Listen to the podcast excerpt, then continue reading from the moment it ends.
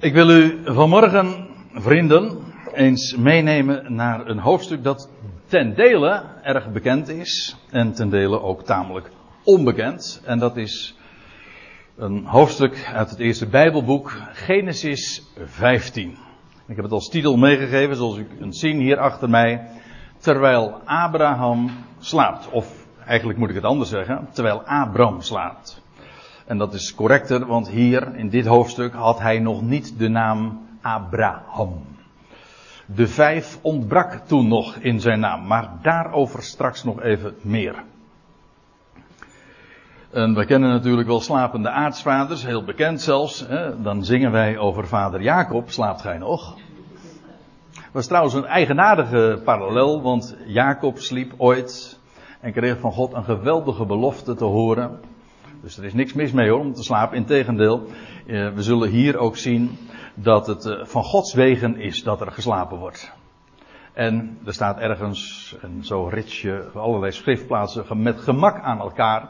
Dat bedoel ik niet ten onrechte, maar juist heel terecht. Er staat ergens in de Psalmen, hij geeft het zijn beminde in de slaap. Zo, alsjeblieft. En wij maar denken... Dat dacht Jacob ook, dat je er zoveel voor moest doen. En hij, op een gegeven ogenblik, hij sloot zijn ogen, legde zijn hoofd op een steen. En wat hij toen allemaal te zien en te horen kreeg, dat wil je niet weten. Nou ja, wij willen natuurlijk wel weten, want daar komt u hier voor. Maar u begrijpt hem. Een wat eigenaardige geschiedenis, voor een deel dus. En dat verklaart ook het plaatje, wat ook al zo vreemd is, maar... U gaat dat straks allemaal begrijpen. Ik heb een heleboel dia's voor vanmorgen. Ik dacht van het is vakantie, dus ik kan met gemak hier een paar uur praten. Het is eigenlijk anders. Ik sprak vanmorgen naar mijn vrouw toen nog even de zorg uit dat ik wel heel veel dia's heb. En om dat allemaal binnen de normale tijd zeg maar te bespreken... Daar moet ik alle zeilen voorbij zetten. Dus niet al te veel zijweggetjes kan ik mij vanmorgen permitteren. En ik wil er nog iets bij zeggen. Dat gedeelte wat bekend is, namelijk de eerste 6 versen van dit hoofdstuk. Die wil ik niet al te uitgebreid ook bespreken. Het gaat mij vooral om Genesis 15 vanaf vers 7. Maar... Voor de goede orde en om het verband te begrijpen begin ik dus te lezen vanaf vers 1. En u ziet zoals gebruikelijk de interlineair ook daaronder. Zodat u ook met precisie woord voor woord kunt meelezen wat er eigenlijk staat. Waarbij je vooral moet letten. Dat zeg ik even voor degenen die hier voor het eerst zijn of dat niet weten. Die tweede regel dat is de concordante regel. Dat wil zeggen de woord voor woord een letterlijke weergave in het Nederlands. En de grijze tekst hieronder, de derde regel dus, dat is de vertaling van de MBG die u hier ziet. En dit is Hebreeuws, dat had u al begrepen natuurlijk. Ja. Hierna staat er dan in Genesis 15 vers 1, hierna kwam het woord des Heeren, het woord van Yahweh tot Abraham in een gezicht, of eigenlijk zoals u ziet in een visioen.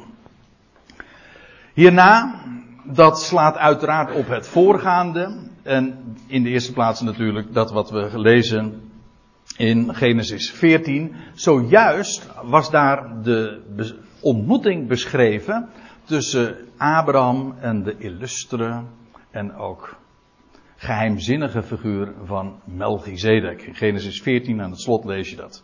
Die koning-priester van Salem.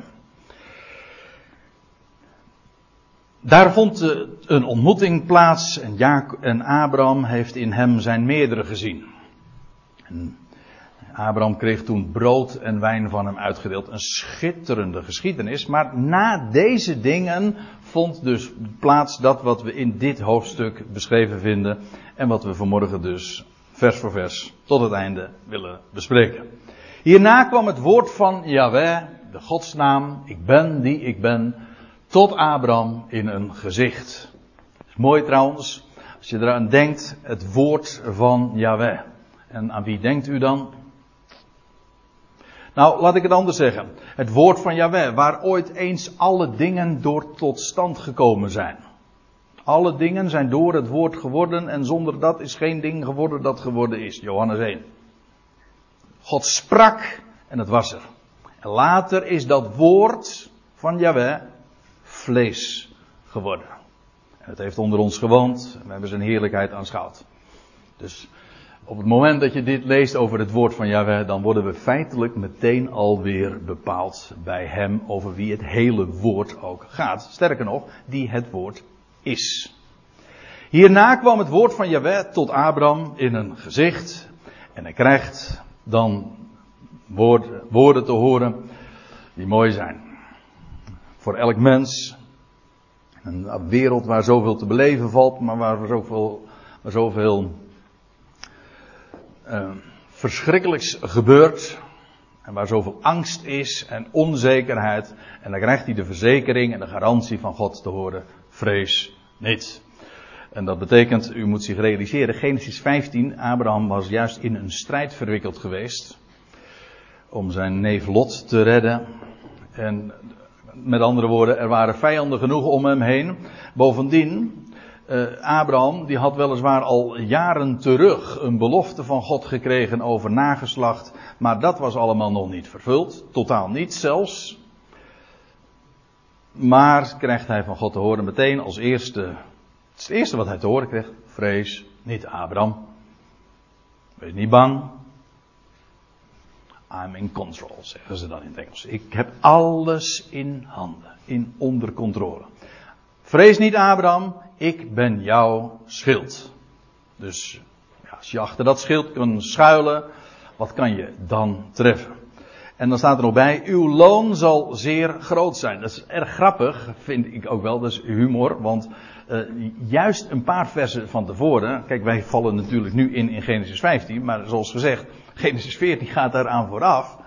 En juist in Genesis 14 lees je dat de koning van Sodom, dat is dus een paar versen terug, in hoofdstuk 14 vers 23, die had hem juist heel veel aangeboden.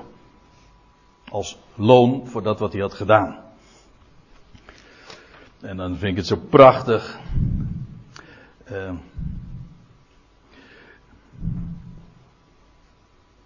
Als hij dat dan allemaal wil geven. En dan zegt, doch Abraham zeide tot de koning van Sodom. Ik zweer bij Yahweh. Bij God, de Allerhoogste. De schepper van hemel en aarde. Zelfs geen draad of schoenriem. Ja, niets van het uwe zal ik nemen. Opdat ge niet kunt zeggen, ik heb Abraham rijk gemaakt. Met andere woorden, ik hoef van jou geen stuiver te hebben. Al wil je nog zoveel geven, zodat je nooit kan zeggen van, ja, dat is allemaal mijn prestatie. Ik krijg het allemaal van mijn God, die heeft het beloofd. En don't worry. Kijk, dat zijn de marges waarin je kunt spreken als je hem kent. Een schild kent, God kent, Yahweh kent. En dan krijg je het horen, uw loon zal zeer groot zijn. Kijk, daar heb je wat aan. Als God dat tegen jou zegt. Die het heden kent, de toekomst overziet. En Abraham zeide, Heere, Heere. In het Nederlands zeg je twee keer hetzelfde. Maar let op, in het Hebreeuws zijn dat twee totaal verschillende woorden. Het ene is Adonai. Dat betekent dus de Heer, de eigenaar. Het andere, met allemaal kapitaalletters, dat is de Godsnaam. Yahweh dus. Dus Adonai, Yahweh. Dat zijn totaal verschillende woorden. En wat nou de reden is waarom dat in het Nederlands en trouwens in andere talen ook hetzelfde klinkt. Dat is een verhaal apart. Maar in ieder geval, u moet zich realiseren. Heer betekent u, de eigenaar, Adonai en Yahweh. De Gods. U die zegt, ik ben die ik ben. En van mij kun je op aan. Heere, Heere.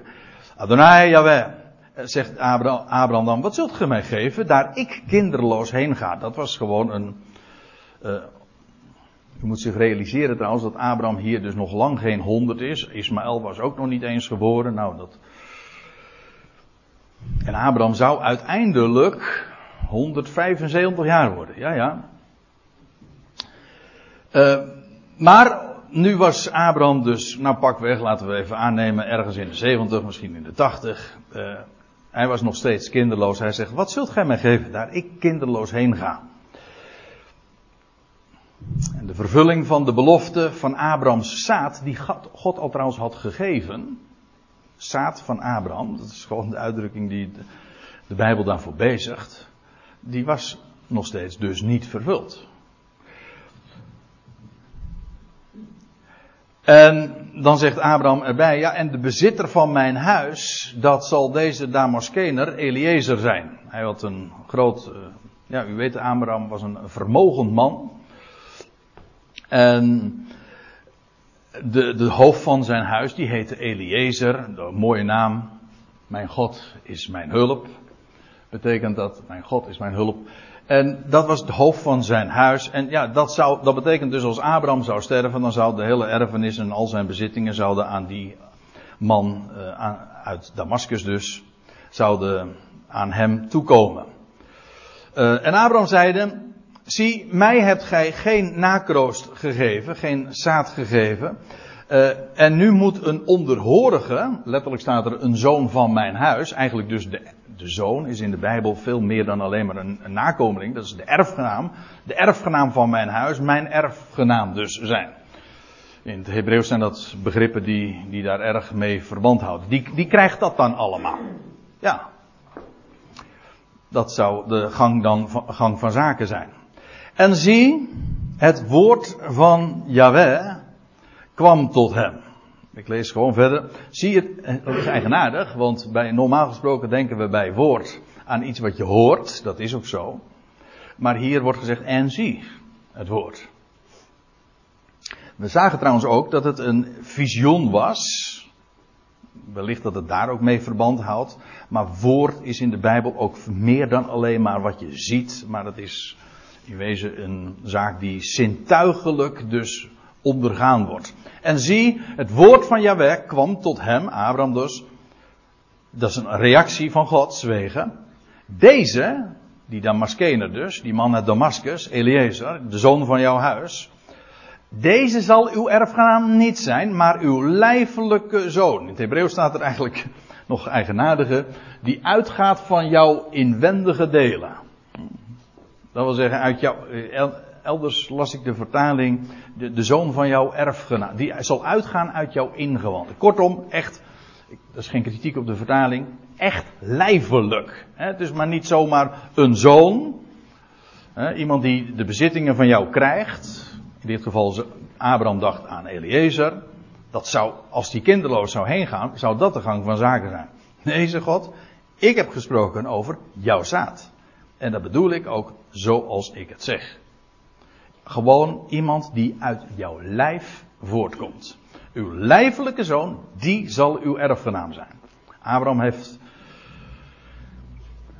ja, daar later gedacht van, nou ja, dat als het dan niet via mijn vrouw kan, die onvruchtbaar is en bovendien al op te hoge leeftijd is gekomen, dan zal God wel bedoelen dat ik een andere vrouw moet nemen, een slavin.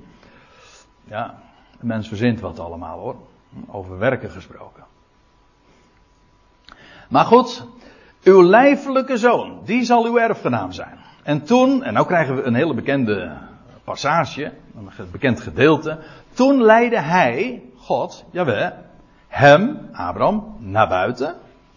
En hij zeide, zie toch op naar de hemel. Uit de context blijkt uiteraard dat het hier dus inmiddels nacht was. Donker.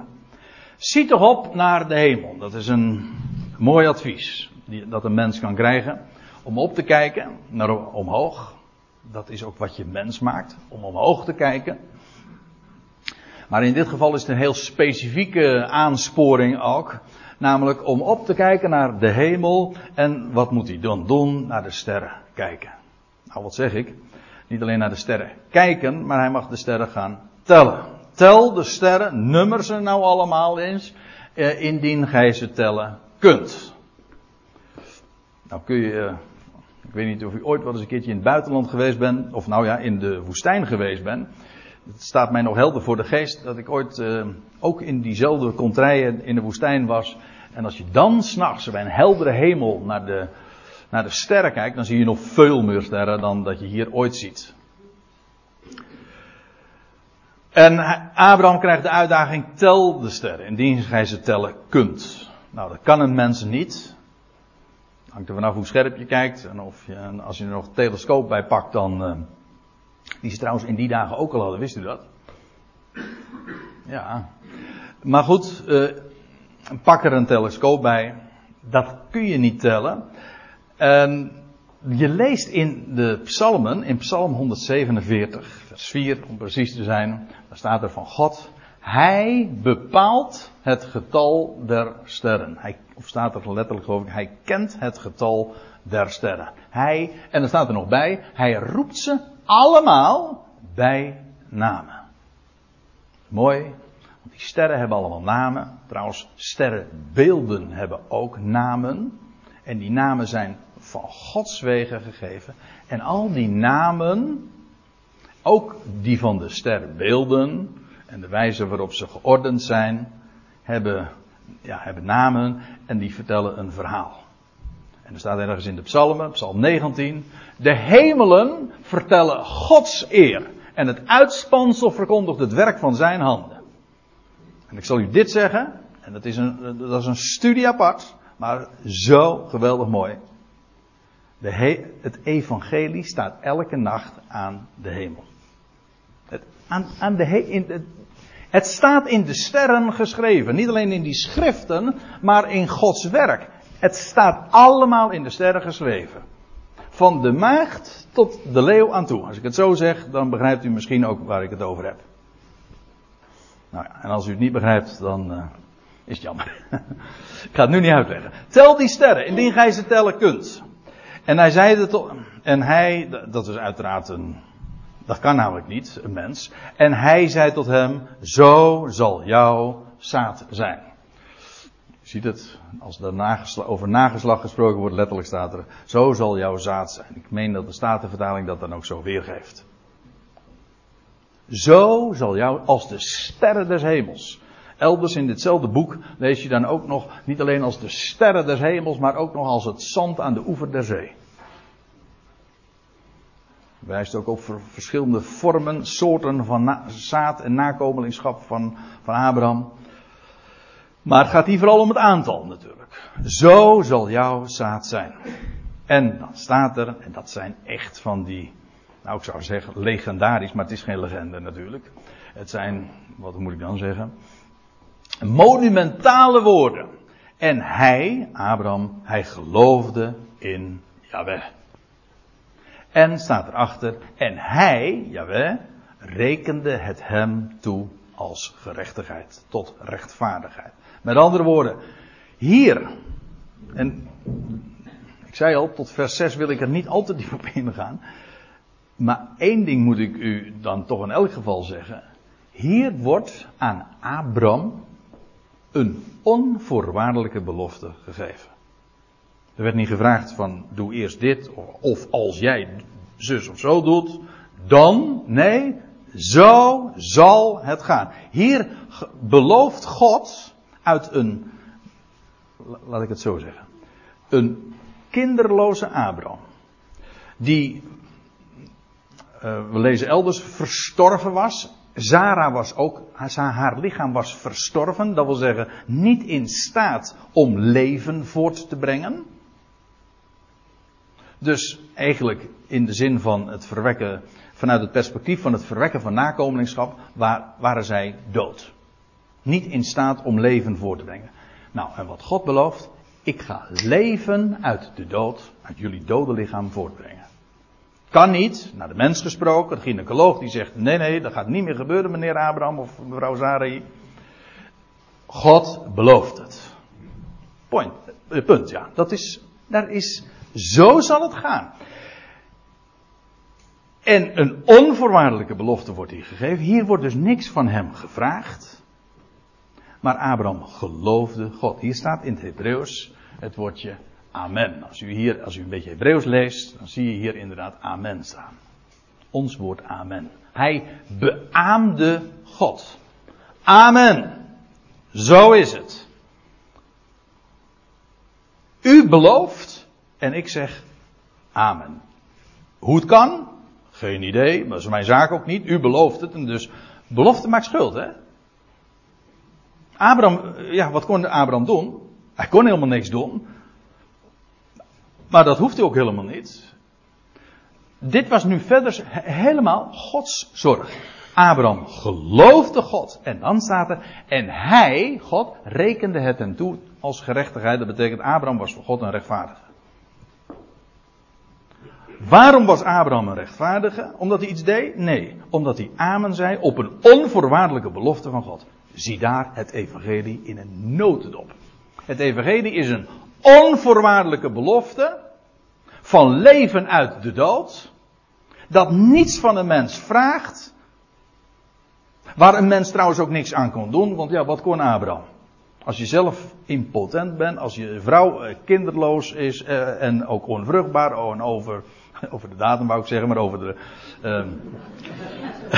zoiets, ja. Nou, in die zin over de datum. Hè? Wat kan je dan? Dan kan je helemaal niks. Nee, maar dat was het punt. Hè? God beloofde en hij zei amen. Nou, en dat is geloof. Aan hem, je leest ook in Galaten 3, aan Abraham werd het evangelie verkondigd. Dit is gewoon het evangelie in de notendop.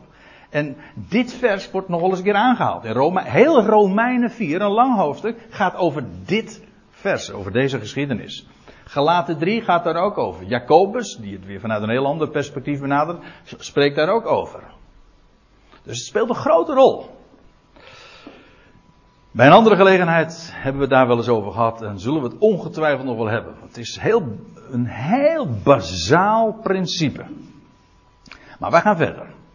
En dan staat er in vers 7. En hij, hoofdletter, God, en God zei tot hem, ik ben de Heer, ik ben Yahweh, die u, of die jou, uit Ur der Chaldeeën hebt geleid. Inmiddels was Abraham in het land waar hij gewezen was. Dat was ook allemaal niet zomaar gegaan. Maar in ieder geval, God had hem geroepen uit Ur der Chaldeeën en God had hem geleid. En God stelt zich voor. Hij zei, ik ben het. Ooit daar in Ur, je leest dat ook in Handelingen 7, dat als Stefanus daarop terugblikt, dan zegt hij, de God der heerlijkheid was aan onze vader Abraham, toen hij nog in Mesopotamië was, verschenen. Hij had zijn belofte gegeven, toen al. Toen was Abraham trouwens 70 jaar. En hij is uitgedragen. Ga uit uw land, uit uw maas. Hij moest alles achter zich laten. En nou ja, dat heeft nogal wat voet in de aarde gegeven. Maar in ieder geval, hij is gegaan. Ik ben de Heer die u uit Ur der Chaldeeën geleid hebt. Om u dit land in bezit te geven. Ik vond het mooi, in de concordante weergave staat hier niet zozeer het woord bezit. Dat is een ander Hebreeuws woord. Maar het betekent eigenlijk tot pacht. Dat is een schitterende gedachte. Een mens krijgt iets niet tot bezit, maar krijgt tot pacht. Uit de eigenaar is en blijft God. Later lees je ook dat God dat uitlegt in Leviticus. Dan zegt van, het land is van mij. Kerk, ik geef het jullie. Zeker. Maak je maar geen zorgen. Ik geef het jullie. Maar jullie zijn vreemdelingen en bijwonen in dit land. Het is gewoon van mij. Je krijgt het. Gewoon, pacht. Later zegt Paulus, de aarde is des Heren en haar volheid. Het is allemaal van hem. We hebben dus geen bezit. God had hem dus daar uit Ur geroepen om hem dit land tot pacht te geven. En hij zei tot hem, Adonai Yahweh, waaraan zal ik weten dat ik het bezitten of tot pacht zal hebben? Dit is trouwens geen ongeloof. We lezen juist die twee versen eerder, hadden we gelezen natuurlijk. Hij geloofde God. Maar als hij nu deze vraag stelt, is het ook niet de vraag van of dat wel zal gebeuren. Maar de vraag is, waaraan weet ik dat? Of hoe herken ik dat? Dus niet een vraag of, maar hoe? Hoe dan wel? En God honoreert het ook. En dan lees je dat God tegen hem zegt, en hij zei tot hem, haal mij, of neem mij een 3-jarige jonge koe, een vaars, ja, met een S, ja. Een 3-jarige, daar struikel je in dit vers natuurlijk over. Een 3-jarige jonge koe, een 3-jarige geit, een 3-jarige ram. Later blijken dit in de offerdienst ook allemaal offerdieren te zijn. Hoewel, we zullen dat straks ook zien, hier strikt genomen geen offer gebracht wordt. Er wordt hier een verbond gesloten. Maar het is duidelijk, hier wordt 3 keer over 3 gesproken. 3 maal 3 is 9. Ja, dat kun je ook zingen. Je kan zingen over vader Jacob, of slaapt gij nog? Of vader Abraham, slaapt gij nog? Maar je kunt ook 3 maal 3 is 9. Maar dat 3 heeft in de Bijbel alles te maken met de belofte. Nou, dat lijkt me in dit geval nogal evident. God belooft. Maar het heeft uiteraard met name ook, is het getal ook van de opstanding. Van leven uit de dood. Trouwens, 9 heeft daar ook mee te maken, maar dat heeft meer te maken met voortbrengen. Het getal, de 9e letter in het Hebreeuwse alfabet, dat is de tet. Maar dat is ook een woord en dat betekent baarmoeder. Dus het heeft te maken met voortbrengen, 3 maal 3, maar ook uiteraard met opstanding. Opstanding vindt plaats op de 3. De eerste keer dat het getal 3 vermeld wordt, dat is ook de derde dag dus, in Genesis 1. En dan verschijnt er voor het eerst leven. En trouwens ook eerst het land komt op uit het water. Uit de doodswateren verschijnt er land. En daar verschijnt vervolgens leven. Op de derde dag. Nou ja, daar heeft 3 mee te maken. Ik bedoel, het is niet voor niks dat zo... Waarom zegt God dat nou zo? Waarom zegt niet gewoon een vaas, een geit, een ramp? Nee, het gaat om juist de rol die het getal 3 daarin speelt. En er staat nog bij, nog iets, nog 2 dieren. Een tortelduif en een jonge duif. Of eigenlijk staat er gewoon een kuikentje. Dus ik versta daar inderdaad over een tortelduif met een kuikentje. Dat betekent dus in totaal 5 dieren. En ook dat zou je niet moeten verbazen. Want ik zei al in het begin...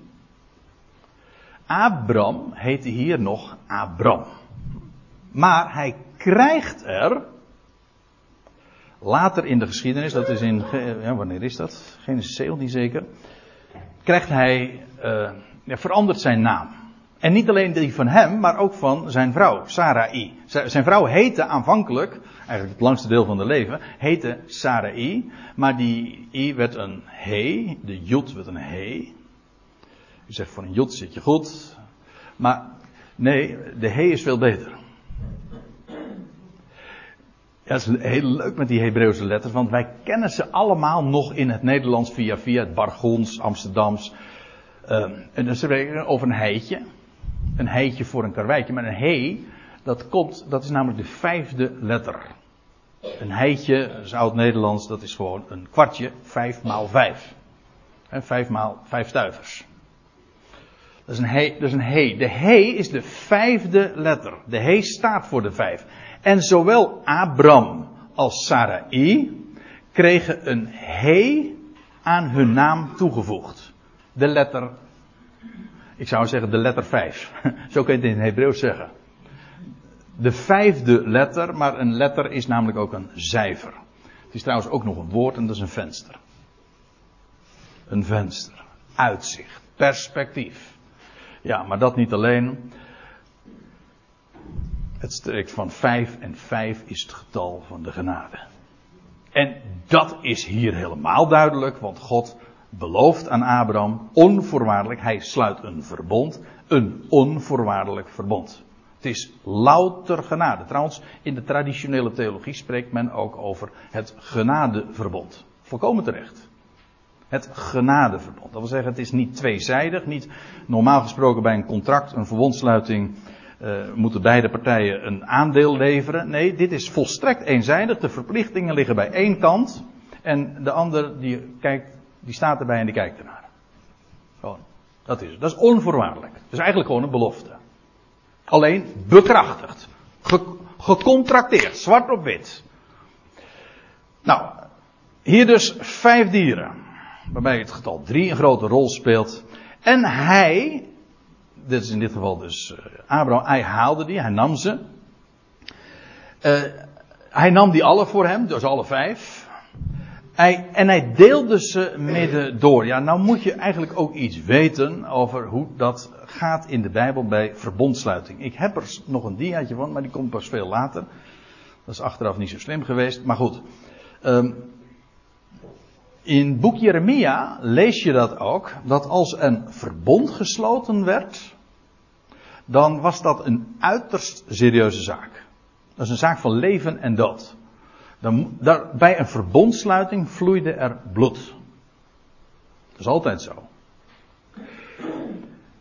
Maar dan gebeurde iets eigenaardigs. Dan gebeurde er een dier werd geslacht, of in dit geval 5 dieren werden geslacht en dan werden ze midden doorgespleten. Dat verklaart dus ook dat merkwaardige plaatje aan het begin, die titeldia. Die dieren werden midden doorgespleten en dan gingen de contractanten, zeg maar de verbondsluiters, degene die het verbond aanging, de betrokkenen, gingen tussen de dieren door. Dus tussen die delen door gingen ze. Als daarmee was bekrachtigd dat het verbond gesloten was. Beide partners gingen tussen de delen door. Zo werd een verbond gesloten. En ik kan dat ook, zoals gezegd, ook aantonen. U leest dat in Jeremia, dat dat zo ging. Hier gaat er iets heel bijzonders gebeuren. Maar daarover straks meer. Maar ik vertel dit even ook omdat je misschien de vraag stelt van hoezo, hij deelde ze midden door. Nou, dat was nou de essentie van een verbondsluiting. Zo gaat dat. Hij haalde die alle voor hem, hij deelde ze midden door. Ze werden geslacht, maar dat niet alleen, ze werden in tweeën gedeeld. En hij legde... Oh, nee, ik heb hier toch al dat vers. Er staat inderdaad in Hebreeën 9 vers 16... Letterlijk, het is een wat lastig vers, dat wil zeggen, het wordt meestal wat anders weergegeven. Waar een verbond is, is het noodzakelijk dat het verbondsslachtoffer ter dood gebracht wordt. Dat is gewoon een wetmatigheid. Altijd vloeit er bloed bij een verbondsluiting. Per definitie. Dat kan niet anders. En Abraham deed dat dus en hij legde de stukken tegenover elkaar. Maar het gevogelte, staat er dan, deelde hij niet. Maar dat heeft weer te maken met het gegeven dat er sprake is van een tortelduif en het kuikentje. Tenminste, dat is de wijze waarop ik het versta. Als u een andere verklaring of een betere hebt, dan hou ik me aanbevolen.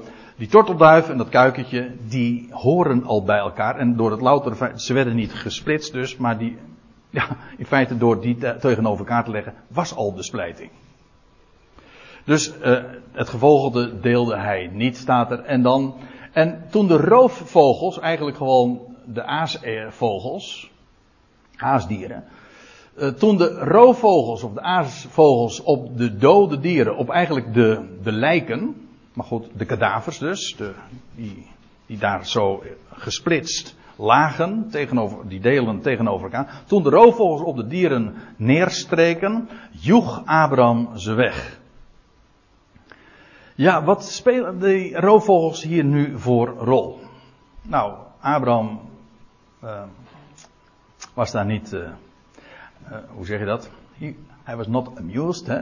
Daarvan, want hij wilde ze weer... Hij deed ze weer terugkeren, staat er. Maar lees even verder, want dan wordt de betekenis ervan helder ook waarom dat er zo ook bij vermeld. Want het is, kijk, als je zo leest, dan is dat niet alleen maar geschiedenis. Zo van, nou ja, zo is het gegaan. Een journalistiek verslag. Nee, het heeft altijd een reden. Het is natuurlijk zo gegaan, dat is één ding. Maar het louter feit dat het zo gegaan is niet zonder betekenis. Toen staat er dan... in de vertaling, toen de zon op het punt stond onder te gaan, letterlijk staat, en de zon ging onder. En de zon ging onder. Zulke frases zijn zo veelzeggend. Later lees je dat in de geschiedenis van Jacob ook nog weer een keer. Hè? Dat hij, hoe was het? Adrie, jij hebt me er ooit een keer op gewezen. Ja, in de geschiedenis van Jacob. Nou ja, in ieder geval, en dan wordt het, dan breekt er een duistere periode. Oh ja, dan gaat hij naar, zo was het ja. Hij ging naar Laban toe. Dan begint er een duistere periode in zijn leven en dan staat er, en de zon ging onder. Dus iets soortgelijks lees je ook in de Evangelie, in Johannes 13, over dan dat Judas, die had de opperzaal verlaten, en daar staat er zo achter, en het was nacht. Ja, maar dat is natuurlijk een... ook daarvan kun je weer zeggen, ja, natuurlijk, het was nacht, daarom staat het erbij. Nee, daarom staat het er niet alleen bij. Het was nacht. Het was inkt zwart. Het was donker. Ja, letterlijk, maar vooral ook figuurlijk. En de zon ging onder. En er staat erbij, en er viel een diepe slaap op Abraham. Dit is de tweede keer trouwens dat deze uitdrukking, die maar een paar keer voorkomt in de Hebreeuwse Bijbel.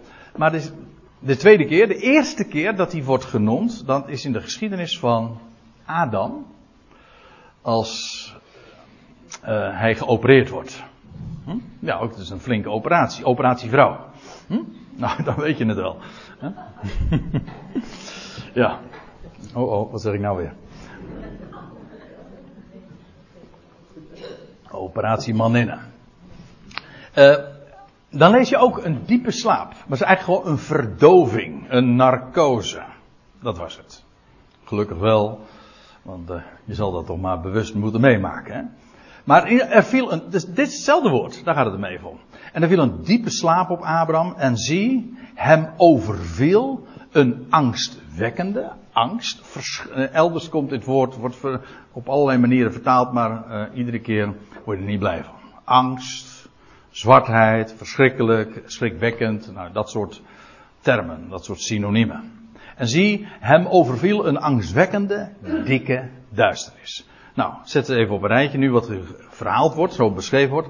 Aasvogels, de zon gaat onder, angst, grote duisternis. Maar lees nou even verder waar God het over gaat hebben. En dit is namelijk precies een type ook van wat de komende eeuwen, wat God juist nu in het navolgende gaat aankondigen, gaat gebeuren. Dit is dus typologisch. Het staat model voor de eeuwen, de honderden jaren die nu gaan volgen. Een zwarte periode van aasgieren, om zo te zeggen. De zon gaat onder, het wordt donker. Van angstwekkend, grote duisternis, nou ja, dat soort begrippen. En hij, God, zei tot Abraham, weet voorzeker. Dat staat op een mooie Hebreeuwse manier. Wetende zul jij weten. Dat is een typisch Hebraïsme, een Hebreeuwse manier van. Wetende zul jij weten. Dat uw nakomelingen, dat jouw zaad... vreemdelingen zullen zijn in een land dat het hunne niet is. Dat was voor Abraham ook al zo. Abraham bevond zich daar ook in dat land. God had het hem beloofd, maar Abraham was daar nog steeds ook een vreemdeling in de zin van, het was hem nog steeds niet tot bezit gegeven. En dat zou ook nog een hele tijd duren. Maar hier wordt gesproken over uw nakomen, jouw zaad. En dat begint dus, dat kan per definitie niet eerder beginnen dan bij Isaac. God spreekt hier, weet voorzeker dat jouw zaad vreemdelingen zullen zijn in een land dat het hunne niet is. Dus hier wordt gerekend vanaf de geboorte van Isaac. Ik zeg het even met nadruk. En daar zou nog meer gaan volgen. En ook later dat zij hen zullen dienen. En dat zij hen zullen verdrukken. Eigenlijk staat er gewoon vernederen. En dan noemt God een getal en dan zegt 400 jaar.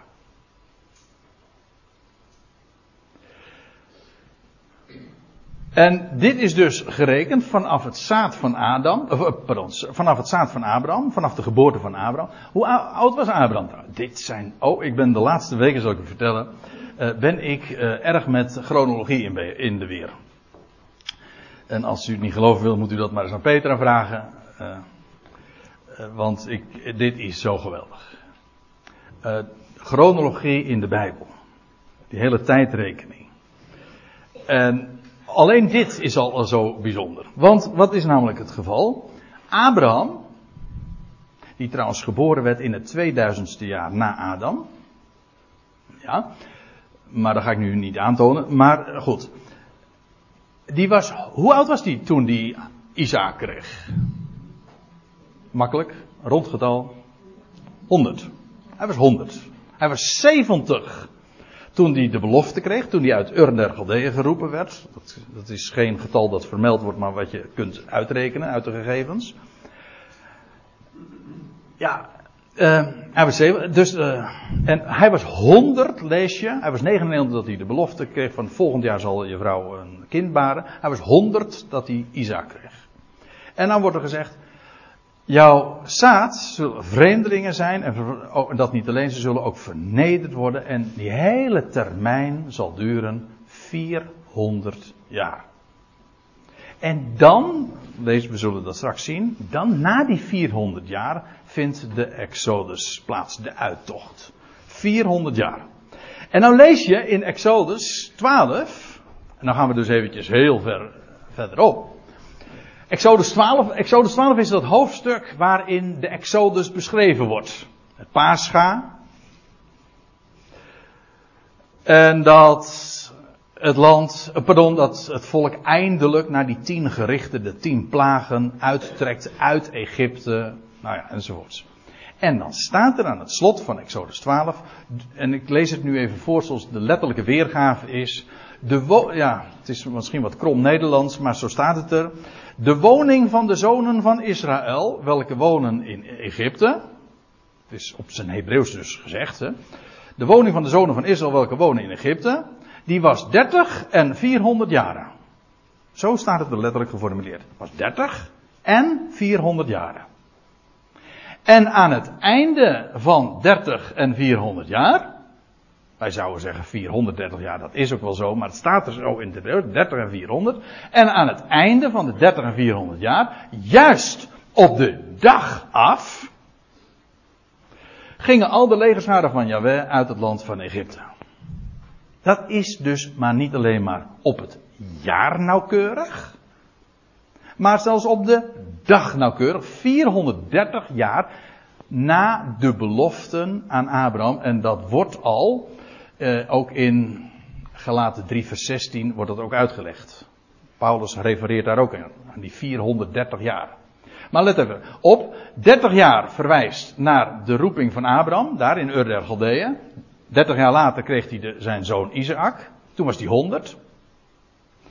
En vervolgens vanaf de geboorte van Isaac tot aan de Exodus is 400 jaar. Dus 30 en 400 jaren. God zegt dat dus al op voorhand. Zegt Abraham, dit land dat is jou beloofd, maar even geduld. Dat is mooi, even geduld AUB. Ja, God heeft de tijden in de hand en die kijkt niet op een paar eeuwen. Zo zal het gaan. Trouwens, het heeft ook een reden, we zullen dat ook zien, maar dan. Het wordt dus al op het jaar nauwkeurig aangekondigd. En dat gebeurt heel dikwijls in de Bijbel. Zodat ook mensen niet alleen maar weten de omstandigheden waarin dat dan zal zijn. Hè. Israël zal verdrukt worden. Jouw nageslacht, moet je nagaan, een kinderloze Abraham wordt dat gezegd. Jouw zaad, die zullen vreemdeling zijn, zullen vernederd worden. En dat gaat 400 jaar dan duren. Maar na die 400 jaar, ja, dan zullen ze uittrekken. Ja, dus er wordt niet alleen gezegd, de omstandigheden worden beschreven waaronder dat zal plaatsvinden, maar ook de tijdtabel wordt erbij gegeven. Van dan en dan zal het zijn. Kijk, voorzegging, profetie is een kenmerk van Gods woord. Een mens kan nooit voorzeggen. Een mens kan alleen maar iets, een prognose. Net zo goed als wat de KNMI doet. Een prognose. En dan kun je naast zitten. En dan zeggen we van nou over 2 weken hebben we hier een samenkomst. Dan zeggen we altijd bij zo de Heer wil en wij leven. He, want goh, wat kan er allemaal niet gebeuren. Een mens weet niet eens wat er over een minuut gebeurt. Ik bedoel, wij weten niets. Hooguit, je maakt plannen. Maar de mens wikt, u weet het. God beschikt. Maar aangezien hij kent het. Die het heden kent, hè, en de toekomst overziet. God voorspelt ook niet. Astrologen en handlijnlezers, of hoe heet die figuren allemaal? En ja, je hebt er nog veel, je piskijkers ook nog. Hè? Ja, ja. Ja, die daarin de toekomst kunnen lezen. Maar dan voorspel je. Maar God voorspelt niet, God voorzegt. Dat is net zo zeker als wat hij zegt van over 400 jaar gaat het gebeuren. Kijk, wij kunnen met zekerheid zeggen van 400 jaar geleden is dat gebeurd. Dat weet je zeker, hè. Over het verleden kunnen ze zeggen, zou het KNMI ook eens moeten doen. Gisteren was dat weer, dan hebben ze altijd gelijk. Maar kijk, God voorzegt. En hij geeft ook de data erbij. Zelfs niet alleen op het jaar, maar ook op het dag nauwkeurig. Nou, ik wil hier in de nabije toekomst wil ik graag hier nog eens over op ingaan. Want het betekent namelijk dat die hele periode van de geboorte van Abraham tot aan de Exodus is 500 jaar. en weer 500 jaar later, ik zeg het alleen maar zonder het nu de bonnetjes erbij te geven, weer 500 jaar later. Weet je wat er dan gebeurde? Ja, nauwkeurig. Werd de tempel ingewijd. Weet je wat er weer 500 jaar later gebeurde? Toen, dat was het einde van de Babylonische ballingschap. En ging het woord uit om Jeruzalem te herbouwen enzovoorts. Iedere keer 500 jaar later. Ik kan weer 500 jaar verder rekenen. Maar die is wat ingewikkelder, dus die laat ik er maar even zitten. Zo bijzonder. Daar zit goddelijke symmetrie, een plan in. Dat is geweldig. Ik ben daar diep van onder de indruk. Maar hier. 400 jaar. Dat wordt tegen, want we moeten daar blijven. We zagen dus. En hij, eventjes de context nog. Hij, God zei tot Abraham, weet voor zeker dat jouw zaad vreemdelingen zal zijn in een land dat het hunne niet is. Dat ze hen dienen zullen, dat ze hen zullen verdrukken, vernederen. 400 jaar. Maar ook het volk dat zij dienen zullen, zal ik richten. Wordt hier niet eens bij namen genoemd, maar er is een volk dat hen zal vernederen en dat ze zullen dienen. God zegt, ik ga het rechtzetten. Ik zal het richten. Ik zal het berechten. Is dat het Hebreeuwse woord dan? Ik zal rechter zijn. Ik zal recht spreken. Ik doe recht. Aan dat volk. Dat is God, hè? God doet recht. Hij zet recht en hij brengt daardoor ook weer terecht. Recht doen is altijd, vergis u niet, een positieve bezigheid. Maar ook het volk dat zij, dus jouw nageslacht, jouw zaad zal dienen, dat zal ik richten. En het gaat hier uiteraard over de beroemde 10 gerichten over Egypte. God, ze hebben het geweten hoor. Ja, want aan Gods oogappel zit je nooit zomaar. Dat heeft consequenties. Maar ook het volk dat zij zullen dienen, dat zal ik richten. En daarna, dus na die 400 jaar, zullen zij met grote haven uittrekken. Nou, dat is dus de Exodus. Hè? Exodus betekent ook gewoon ex.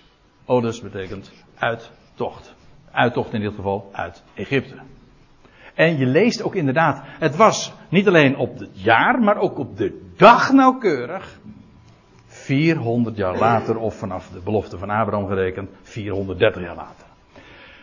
En ze zullen met grote haven, dat wil zeggen met veel, terwijl ze veel hebben. Dat is leuk, ons woord haven, dat is een beetje oud-Nederlands, heel erg oud-Nederlands. Maar dat is gewoon dat wat je hebt. In het Engels, what you have. Grote haven. Zullen met grote haven zullen ze uittrekken uit het land. Dat lees je ook inderdaad in Exodus, wordt dat erbij gezegd. Ze namen een heleboel mee van die Egyptenaren. Maar jij, zegt God dan nog tegen Abraham, maar jij zult in vrede tot jouw vaderen gaan. Dat is altijd zo, zoals de Bijbel daar over de dood spreekt. De dood is feitelijk weer een terugkeer. Een terugkeer, je gaat terug naar af. U ontvangt geen.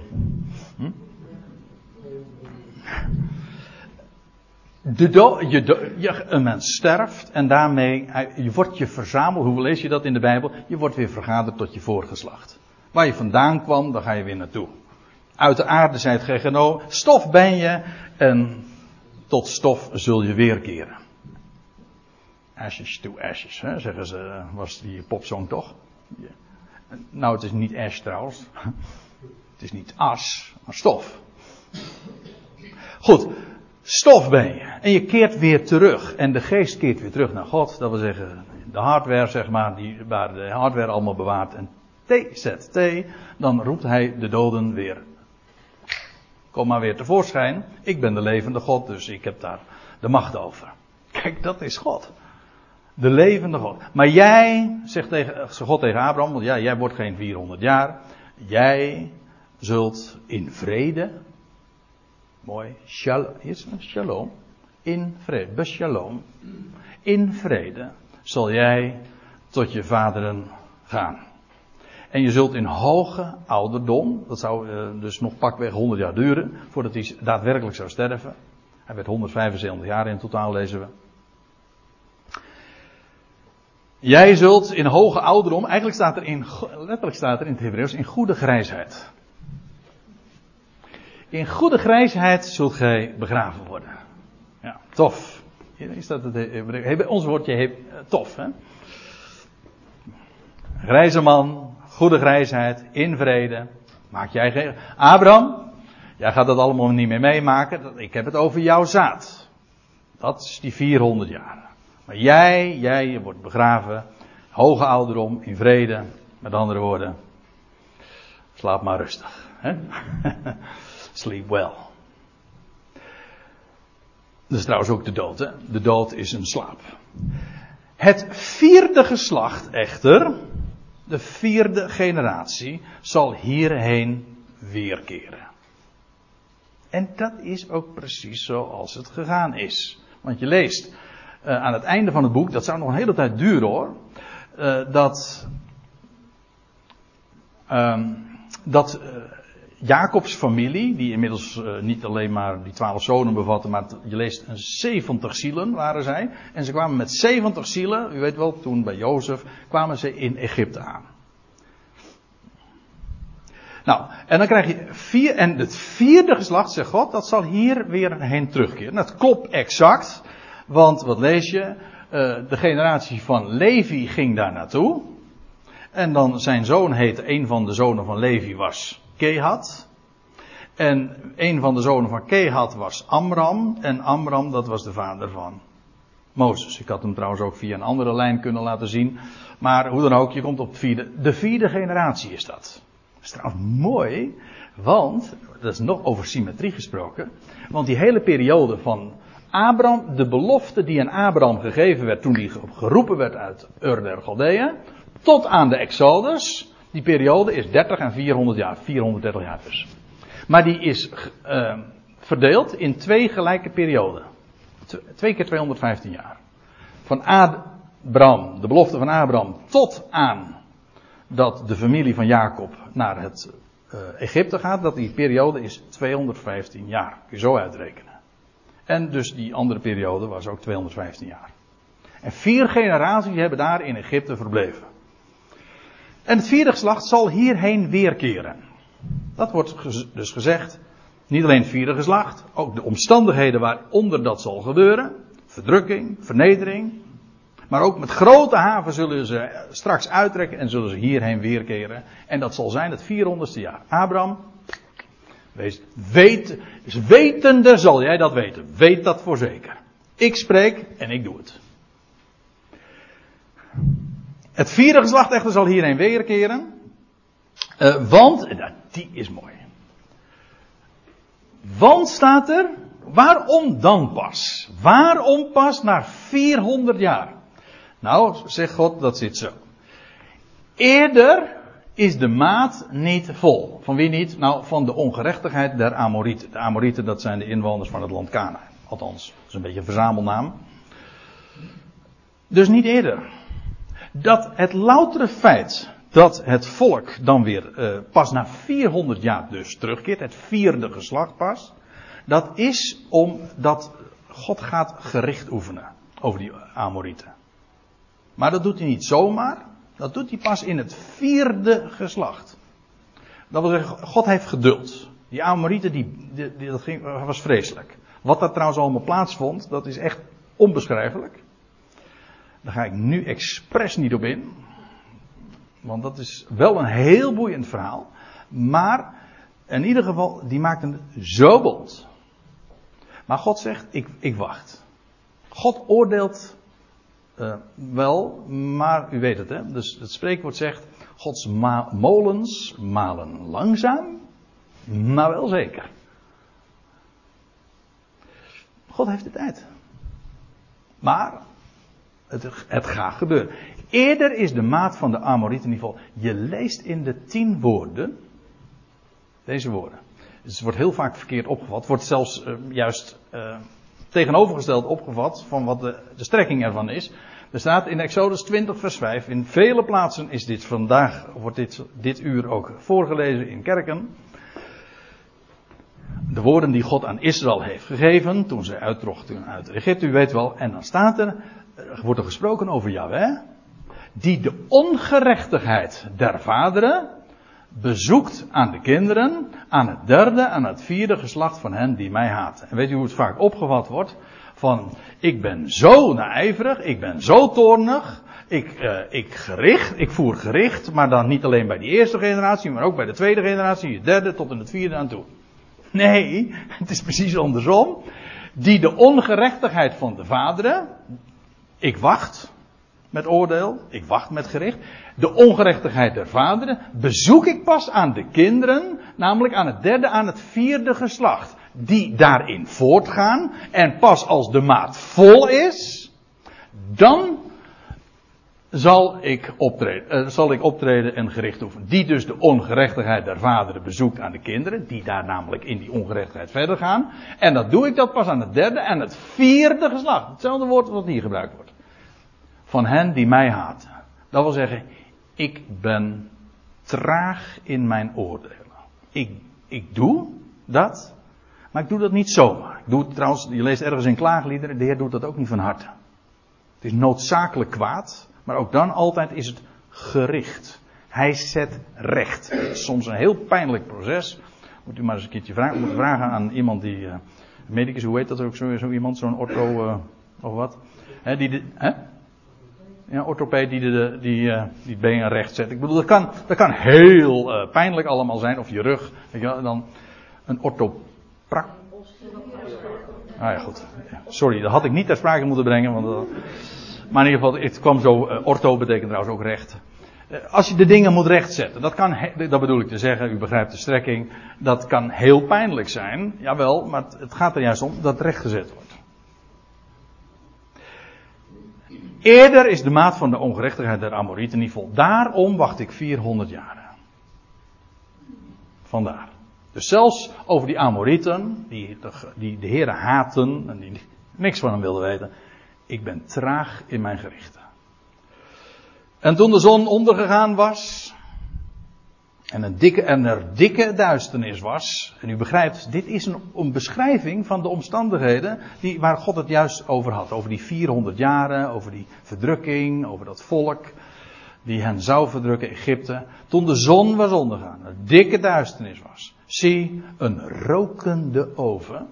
En dat de gedachte, de typologie die ik zojuist schilderde, klopt, blijkt ook wel. Want nu wordt gesproken over een rokende oven. En dat beeld wordt ook elders gebezigd. Deuteronomium 4 vers 20, maar u ziet, er zijn nog meer schriftplaatsen die dezelfde waarheid naar voren brengen. Dan lees je, terwijl de Heere, ik val midden in de zin, terwijl de Heere, Jahweh, u genomen en uit de ijzeroven uit Egypte geleid heeft. Daar gaat het over. Die oven, dat is een uitbeelding van Egypte. Net zo goed als een braamstruik, een brandende braamstruik daar ook mee te maken heeft. Maar die is wat lastiger. In elk geval, zie een rokende oven. En ja, dus er was dikke duisternis, de zon was ondergegaan. Maar ook, er was een rokende oven. Dat verwijst ook naar de omstandigheden waarin Israël, het nageslacht, zich zou bevinden. Met een vurige fakkel. Haha, maar die hebben we ook. Met schrift laten uitleggen. Het is namelijk een beeld. Een vurige fakkel is een beeld van verlossing. En dat kan ik heel gemakkelijk bewijzen. Want in Jesaja 62 vers 1 daar staat. Dat is een prachtige tekst. Om Sions wil zal ik niet zwijgen. En om Jeruzalems wil zal ik niet rusten. Totdat zijn heil, dat wil zeggen zijn redding, opgaat als een lichtglans en zijn verlossing als een brandende fakkel. Die brandende fakkel verwijst naar verlossing en naar de verlosser. Dus de zon mag ondergegaan zijn, er mag dikke duisternis zijn, er mag een rokende oven zijn. Er is een vurige fakkel, er is verlossing. Er is een verlosser. Licht in de duisternis. Het verwijst naar de Heer zelf en dat wat hij meebrengt, namelijk verlossing. En wat gebeurde? Die welke tussen de stukken doorging. Want u weet het nog waar ik het over had. Die stukken waren zo neergelegd, dat die dieren, die 5 dieren waren geslacht. En die stukken waren tegenover elkaar zo gelegd. En wat gebeurde er? Normaal gesproken gingen de verbondspartners beide daardoor heen. Hier? Nee, hier niet. Hier ging alleen de Heere zelf doorheen. Kijk, het idee was, die verbondspartners hadden beide hun verplichtingen. En beide gingen dus daar, en om dat te bekrachtigen, gingen ze beide ook tussen die delen door. Hier, Abraham sliep. Diepe slaap. Narcose. Kon helemaal niks doen. Maar dat is juist de essentie. Hij krijgt iets te horen van God. Een mededeling. Een belofte. Verlossing. Mag diepe duisternis zijn. Don't worry. Ik heb mijn plan getrokken. Ik ga dat ook vervullen. En God gaat als symbool, hè, die vurige fakkel. Ik ga tussen de stukken door. Ik bekrachtig het verbond. Het is genadeverbond. 5. Geef mij de 5. De genade. Welke tussen de stukken doorging. Ja. En Abraham sliep. En God belooft. En dat niet alleen. God bekrachtigt het ook. Het is dus een eenzijdig verbond. Een onvoorwaardelijke belofte.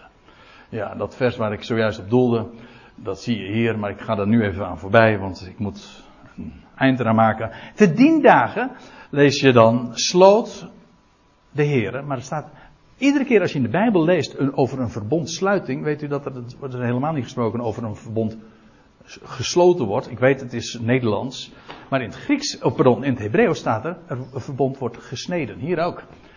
Te dien dagen sneed Yahweh een verbond. Als we ons best doen, kunnen we daar een Nederlandse uitdrukking van maken. Dat is een kwestie van gewoon vaak de uitdrukking bezigen. We praten niet meer over verbondsluiting, maar over verbondsnijding. Even wennen, maar goed, dan heb je ook wat. Hè? Ben je in ieder geval terug bij de Bijbel. Dat is de Bijbel zegt, een verbond wordt gesneden. Het gaat erover, die slachtoffers worden gesneden, in stukken verdeeld. Te dien dagen sloot de Heere een verbond. Hij sneed. Dat wil zeggen, hij ging er ook tussendoor. Hij sloot een verbond met Abraham. Zeggende, aan uw nageslacht, aan jouw zaad zal ik dit land geven. Iedere keer niks werd er gevraagd. Hè? Abraham kon ook helemaal niks doen. Terwijl Abraham slaapt. Slaap lekker verder, maar Abraham, zo gaat het. Idem dito als later zijn kleinzoon Jacob die ook sliep. Hij sliep en God belooft. Wees niet bang, vrees niet, ik ben jouw schild. Ik doe dat. Ik doe precies wat ik zeg. En God is daarin buitengewoon precies, dat hebben we gezien. Aan jouw zaad zal ik dit land waar jij op ligt geven. En ja, en dan krijg je een belofte hoor. Er staat er van de rivier van Egypte... De rivier, dat is dus, kan ik alleen maar, er zijn andere verklaringen gegeven, maar die hebben er een riviertje van gemaakt. Om het gebied maar wat kleiner te maken, want dit lijkt me wel erg stug. En niet alleen stug, maar ook erg groot. Ja, dat is ook zo. Maar dat is precies wat aan Abraham beloofd wordt. Van de rivier van Egypte, dus de Nijl, tot de grote rivier, de rivier van de Eufraat, zodat daarover geen misverstand kan zijn. De rivier de Eufraat wordt bij name genoemd dus. Dat zal het land zijn. Dat is dus dit gebied. Het is geen duidelijk plaatje, maar ik kon niet zo gauw een beter plaatje even vinden. Maar je ziet hier, Turkije, wie gaan er allemaal niet naartoe? Ik heb vanmorgen een paar keer dat gehoord. Hier loopt dus de rivier. De Eufraat, is het, zeg ik het goed? Ja, dus de Tigris, de Eufraat. Nou, van hier tot hier, de Nijl, dat is het gebied van jouw zaad. Oh, dat is nooit vervuld. Of het zou moeten zijn, dat is een beetje arbitrair, in de dagen van Salomo. Dan lees je inderdaad, dat was een wereldrijk, want het was een gigantisch gebied van Salomo. Maar laat ik het dan anders zeggen, want dan heb ik het in ieder geval goed. Dit wordt vervuld onder de zoon van David. En dan heb ik het goed. En dan mag je zelf invullen wie je onder de zoon van David verstaat. Dan heb je Salomo en de echte, zal ik maar zeggen. Wil de echte zoon van David opstaan? Tot uw dienst, hij is opgestaan. De zoon van David, aan hem, straks gaat dit ook gerealiseerd worden. En dan lees je ook, dat is Jesaja dan weer, dat zelfs dit gebied het derde zal zijn. En Syrië en hoe staat het? Assur en Egypte zullen zelfs boven dit gebied staan. Er zal een heerbaan wezen, een weg van hier naar hier. Ja, er gaan nog wat dingen gebeuren hoor. Mensen maken zich zorgen over deze aarde, maar ik zal u dit vertellen. Slaap lekker. Ja, dat komt allemaal goed. Daar hoef je niks voor te doen. En dan staat er nog de Keniet, de Kenesiet, de Kadmoniet. En ik ga ze echt niet allemaal lokaliseren en uitduiden. De Hethiet, de Peresiet, de Revaïten. Dat is een mooi verhaal over die gasten trouwens. De Revaïm. En de Amoriet, de Kanaaniet, de Gergasiet en de Jebusiet. Later Jeruzalem, Jebus. Al die 10 volkeren die hier genoemd worden, allemaal van jou. Terwijl Abraham slaapt. Zullen we een lied zingen, Ton?